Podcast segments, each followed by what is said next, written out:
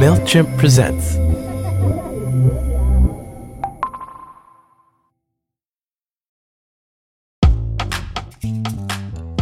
We all have that elder, you know, like an auntie, a friend, a parent, who drops wisdom on us and changes the course of our lives.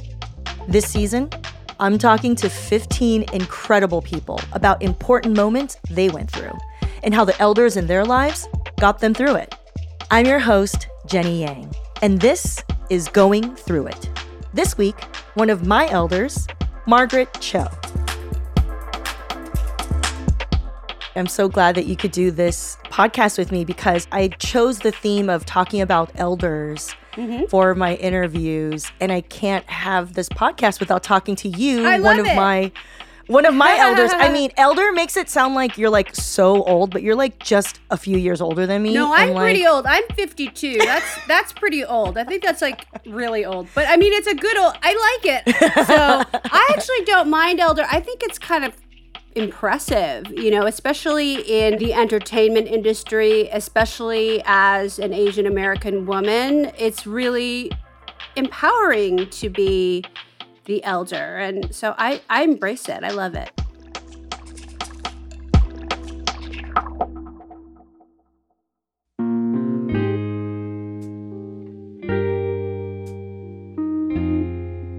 You know, in my first life, I was a burnt out and depressed labor organizer who was working way too hard to change the world through politics. And one of the things that got me through that time was streaming Margaret Cho's stand up comedy specials. I remember sitting on my couch watching her on my laptop just nonstop, cracking up so hard. And that was the first time I watched her not just to be entertained, but for inspiration. It was soothing to imagine a life away from the stress of my political work. And maybe I could live differently, share my stories, and connect with people the way Margaret does. Maybe I should try comedy. Margaret seemed shameless on stage. She did hilarious impressions of her mom and dad, making fun of all the little things that my immigrant friends and I would feel ashamed of. She was provocative and made me feel a little uncomfortable with how honest she was sometimes. And she was doing this for millions to see. There was nobody else in popular media like Margaret Cho. She was like a unicorn to me, and her comedy felt like magic. Like, there's this one joke from her 2002 stand up special, Notorious CHO, that still cracks me up every time I hear it. I always thought my mother was conservative, but she had a really interesting attitude towards gays. Because Mommy, I think everybody little bit gay.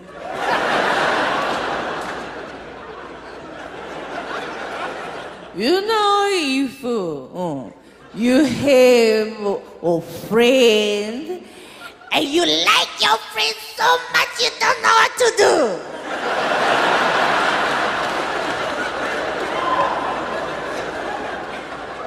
This kind of gay. Who did that? No one did that, but Margaret did. When Margaret picked Joan Rivers as her elder for our conversation, it was a full circle moment for me. In 2013, I was only three years into performing stand up comedy, and somehow I was asked to be a part of a Showtime documentary called Why We Laugh Funny Women that was produced by Joan Rivers. Yeah, the Take No Prisoners comedy legend herself, Joan Rivers. I felt unworthy. I was talking about being a comedian side by side with veterans like Joan, Kathy Griffin, and Whoopi Goldberg. Early on in my comedy career, Joan Rivers validated my existence as a comedian. And it was around that same time when I first met Margaret, and that was the beginning of her support of my comedy. Margaret is someone who has inspired me both from afar and up close. And this conversation with her about her mentor made me feel like I'm a part of a powerful lineage of funny women. So, it's only right that we end the season here.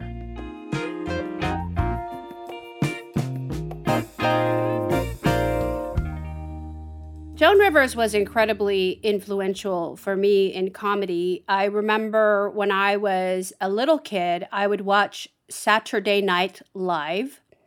and I would see her performing. And this is when Saturday Night Live used to have comedians actually perform sets. So there's relatively few comedians that did that. You would see um, Andy Kaufman did, Steve Martin, and Joan Rivers. She would host and actually do a set, not like a set monologue in the beginning that was written for her. She would actually do her own material and then also perform Yeah. throughout the show. And um, so I saw her doing her set on Saturday Night Live, and I was so incredibly impressed by her confidence. She seemed like she had friends in the audience because they all knew what she was talking about before she even did the joke. She would say things like her famous catchphrase, Can we talk? And you know what? Can we talk about this? Can we talk for a second? Let me tell you why, okay? And it was so mm-hmm. evocative of we've talked before and we're going to talk again. And that really appealed to me as a really lonely kid who was trying to figure out where I belonged in the world, especially because you never saw Asian people on television or in movies or anything. You kind of felt really invisible. But for some reason, I really identified with Joan Rivers, even though she was a older lady on television. I really felt like she would understand me or that I wanted to live a life like hers. And so now that was your first impression of Joan. Can you tell me about the first time you met Joan? The first time I met Joan Rivers was in New York City, where I was performing a very successful show called I'm the One That I Want. And it was all about my experiences doing television. So Joan Rivers had come to a few different performances, which was quite a big deal. She also was asking to present me with an award that the show had won. So I did not actually meet Joan until the award ceremony, where we sat at the same table. Uh, and what I noticed about Joan Rivers was how compact she was. For such a big personality, she was such a tiny little lady. And she didn't eat a thing. She had like a plastic, it wasn't Tic Tacs, but it was like mints of some kind, but they were like off brand. They looked kind of like a weird little white pearls and they smelled like Tiger Balm. So it was like a Ooh. Salonpas, maybe. Salonpas or some kind of like medicated. It was like a uh, Vicks VapoRub. it was like a pel- Vicks pellet. brand pellet. It was like a container of them that she Amazing. spilled out onto her dinner plate in front of her and slowly ate one after another of these Tiger Balm strange pellets. I don't know what they were, but she only ate that. And we really laughed about everything. And she invited me because she had launched a jewelry line on QVC, which is a home shopping network. She had launched her own Joan Rivers jewelry line, which was all replicas of her own real jewelry Oh, which she uh-huh. had quite a lot of. And but she would have fakes made, replicas made, which she would wear Wow. out. So she would keep all of her real jewelry in her safe at home and she would wear her fake jewelry out. So she would sell her fake jewelry on QVC. Yeah. And she offered me her entire line of jewelry Wow. that she was selling on QVC. But I told her I don't wear jewelry, which I actually don't. And that was, she was so offended yeah. by the fact that I did not wear jewelry that she turned her back to me and wouldn't speak to me again for about two years. Oh and my then, God. And then after the that sort of period was up, we became close again. She was just so appalled that a woman wouldn't wear jewelry. How did your relationship develop into a friendship or a mentorship? We just connected in terms of comedy, in terms of making fun of different things, different people.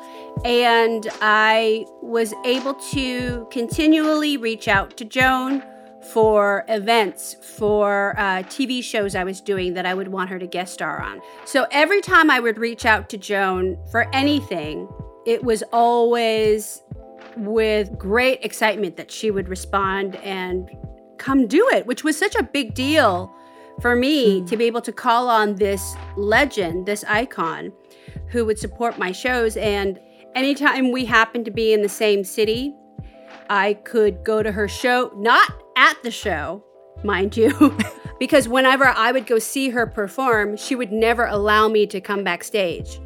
She was very nervous about people she knew in the audience. So Oh. she would oh. make plans with you to hang out later, but she didn't want to see you at the venue. She actually did have a quite pronounced case of stage fright. Yeah, and it seems like she really needed to protect her space before she went on stage, huh? Yes, I remember being at the Kennedy Center Honors, the Mark Twain Awards, which was posthumously honoring George Carlin. Yeah.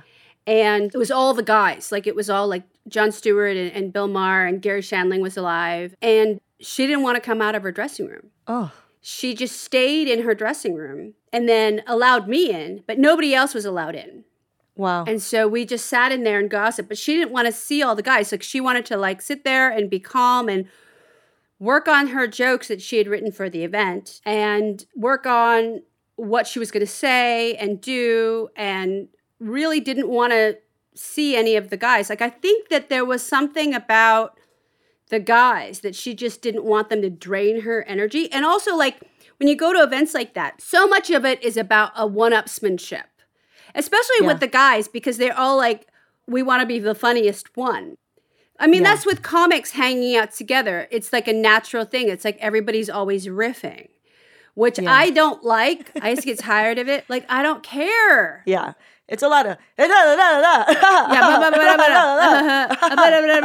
you know, it's posturing that I'm not involved with. I always right. felt like I needed to recede into the background, which I think that's what Joan felt too. Is there a particularly vivid moment in your relationship with Joan that really sticks out?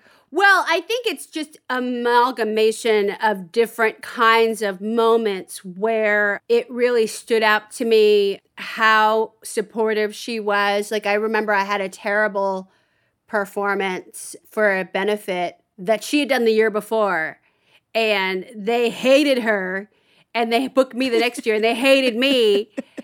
So we were like just texting back and forth about, oh, we fucking hate them. Oh, I hate them more. Like, you know, comics, like, we just, I hate bombing.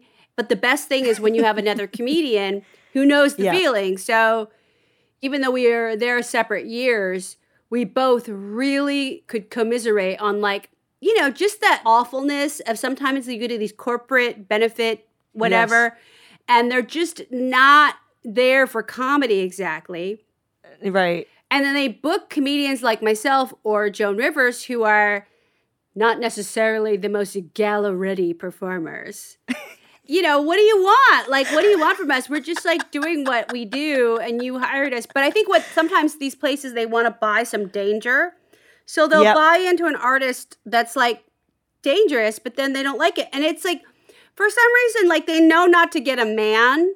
They don't Uh-huh. want male danger. They want female danger, but for some reason they're really offended by female danger. That's kind of like what we would connect on over and over throughout the years. And I remember when she came to uh, do my show in Atlanta, and I was dating a guy there, and she's like, "Oh, handsome. Hmm. So you got a job?" And I was like, "Yeah, he has a job." She's like, "All right." Her focus was focusing me on my career. Yeah. And Yeah. like, don't pay attention to these guys. They don't matter. These guys don't matter. These dumb things don't matter. Bombing doesn't matter. What matters is you and your career and your comedy and how funny you are. And she would always really, really go out of her way to be very vocal about what she thought was funny, why she thought it was funny, what was great about it. And I think that that was really amazing to be so viscerally appreciated by somebody who was just so important. She gave you like really specific feedback, it sounds like. Yes, and that's what I appreciate, and that's why I try to do that for people now. And I also try to support their work and get in there when I can, you know. And so she was always physically there, Yeah. and that to me was very important. I think she had a lot of energy to give for comedians and comedy that she appreciated because a lot of the world of show business she didn't necessarily appreciate. So it was really important to get that love from her. Yeah, definitely. Like I feel like she taught you a lot just by being herself, right? And I'm wondering like were there any direct lessons that really stuck with you? The most important one is they're going to want you more the older you get, the older you are, the better you'll be. So that things will improve with time. That was her constant message. They're going to want you more the older you get. Because Wow. in comedy, we uh, ripen with age. We mature into better comedians, especially as women, because our perceived value is lesser as we get older. But with women in comedy, we just get better with age. And that's given me so much confidence. And it's true, I really have grown as an artist. I have really improved as a comedian and as an actor as I get older.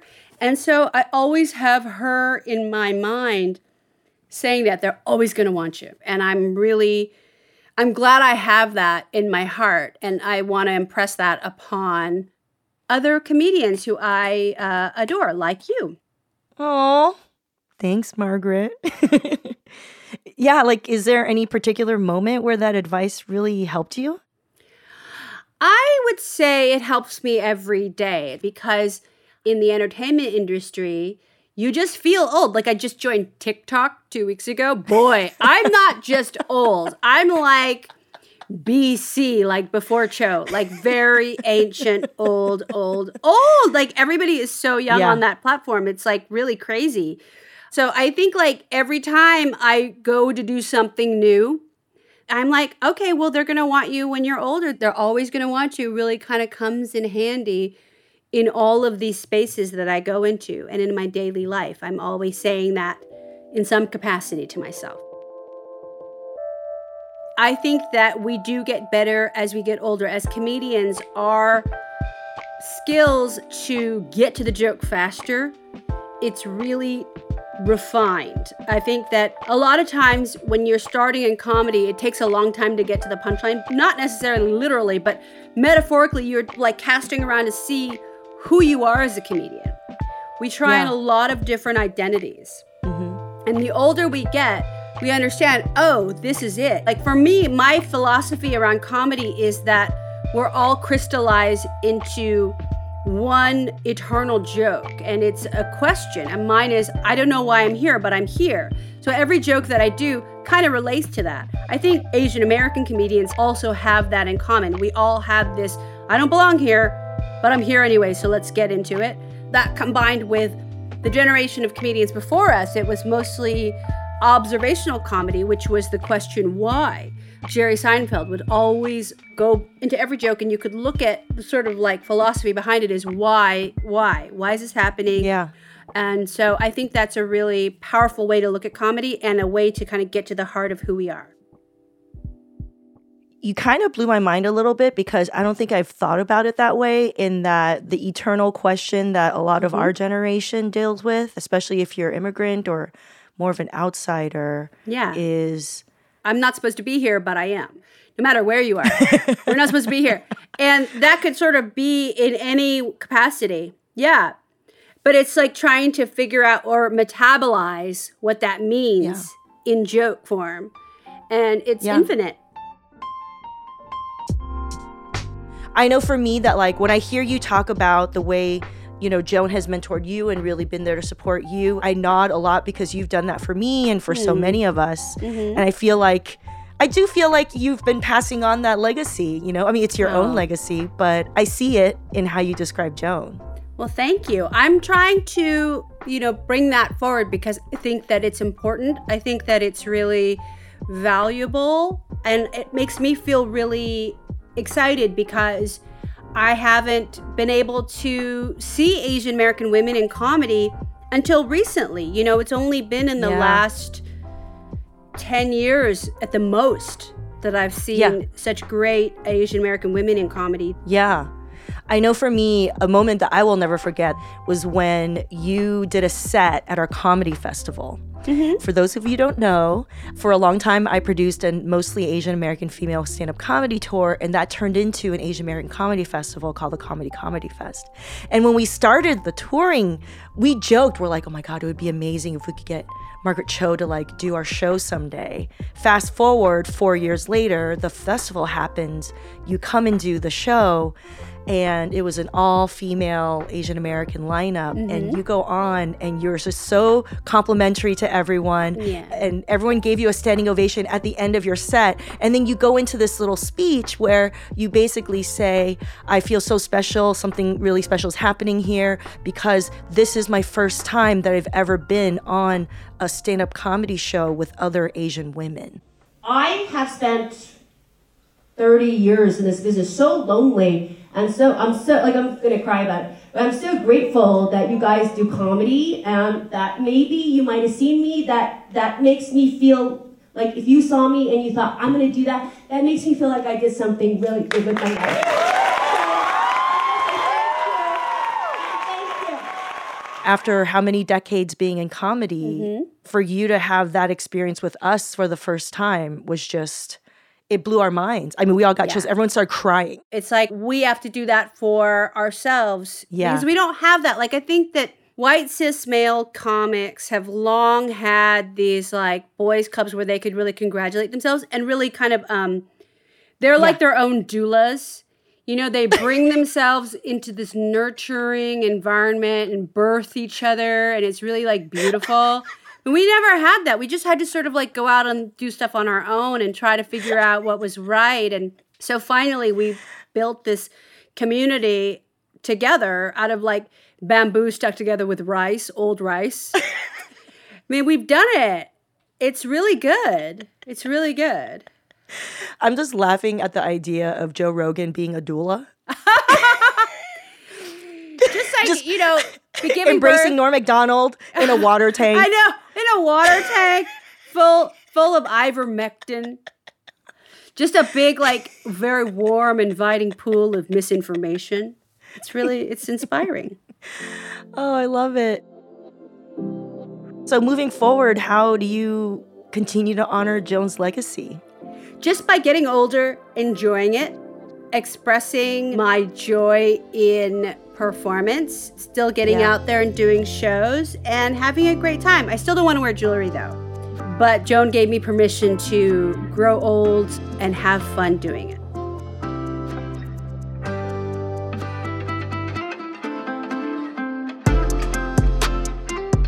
This really simplifies it, doesn't it? To embrace getting older, having fun, and sharing my comedy. With Margaret's support, we have built this community together, and it was all I wanted. When I decided to pursue comedy, I knew I needed a supportive community to keep me going. Because doing this work can still get so lonely. Margaret stayed the only one for so long. She paved the way so we could forge even more paths, which is why I created my own Asian American comedy tours and festivals. It was why I reached out to Margaret Cho early on and said, I'd love to have you on our Asian American comedy show, even though you don't really know who I am. And it's why she said yes. Since I started comedy, Margaret has performed at my shows, put me on her podcast, cast me in a music video. She's retweeted and recommended me and so many other Asian American comedians for stage time and opportunities. A few years ago, I was backstage after a big LA show on Margaret's tour. She grabbed my face and said, You are my children. And we both started to cry. It sounds dramatic because it was. But when you pursue ambitious dreams like succeeding in comedy or you're simply going through a challenging time, it means the world to have someone you respect offer you their wisdom and show you that you are in the right place. It's one thing to call someone an inspiration, anyone can do that from afar, but it's how that person spends their time, care, and energy to change the course of our lives for the better. That's what makes them an elder and I am so grateful to be able to call Margaret one of mine.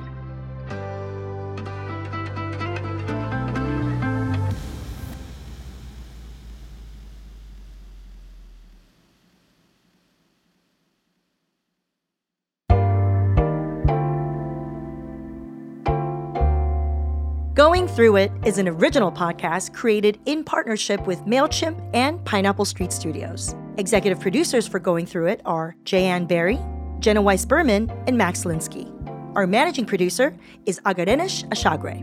This season is produced by the all star team of Sophia Steiner Evoy, Emerald O'Brien, and Yinka Rickford Angwin. And we're edited by the irreplaceable Aaron Edwards. We're engineered to perfection or very close to it by Davey Sumner. Our theme music was produced by Raj Makija. Dawood Anthony also produced original music for the season with additional tunes from Epidemic Sound and Blue Dot Sessions. Legal services for Pineapple Street by Bianca Grimshaw at Granderson Des Rochers. Extra special thanks to Himia Freeman for his support on this production. And of course, the biggest thanks to my own elders for everything and for being the inspiration behind the show. Mom, Dad, Margaret Cho, Traci Kato Kiriyama, Keiko Agena, Tim Sams, Gina Lu Gong, Quan Feng, Michelle Ko, and so many more. And thanks in general to my loud ass partner, Corey Higgs, for staying quiet in the house for me. And thank you for listening.